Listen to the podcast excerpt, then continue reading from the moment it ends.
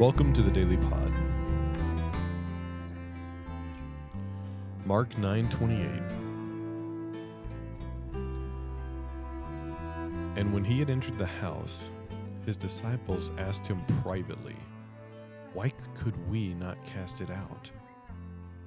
And he said to them, "This kind cannot be driven out by anything but prayer." And some manuscripts say prayer and fasting. The disciples had the power to cast out demons. They could tell a demon to leave someone, and they had to obey. But when the man brought his son to Jesus, who was convulsing, and the demon had tried to kill the son, this is when Jesus comes off the, the Mount of Transfiguration. Apparently, his disciples had tried to cast this demon out. And Jesus is teaching them here that this kind, this unique kind of demon, can only be cast out through prayer and fasting. So,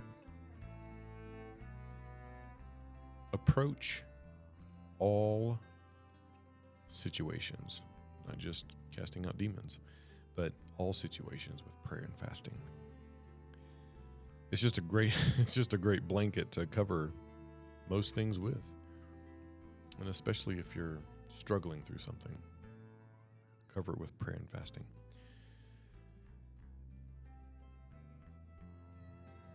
I think that's where we should start with most things.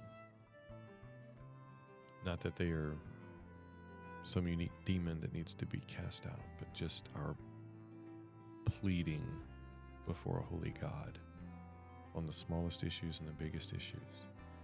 That we take serious our intimate relationship with Him.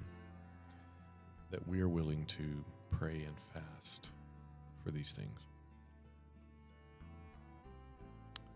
Thanks for listening to the Daily Pod.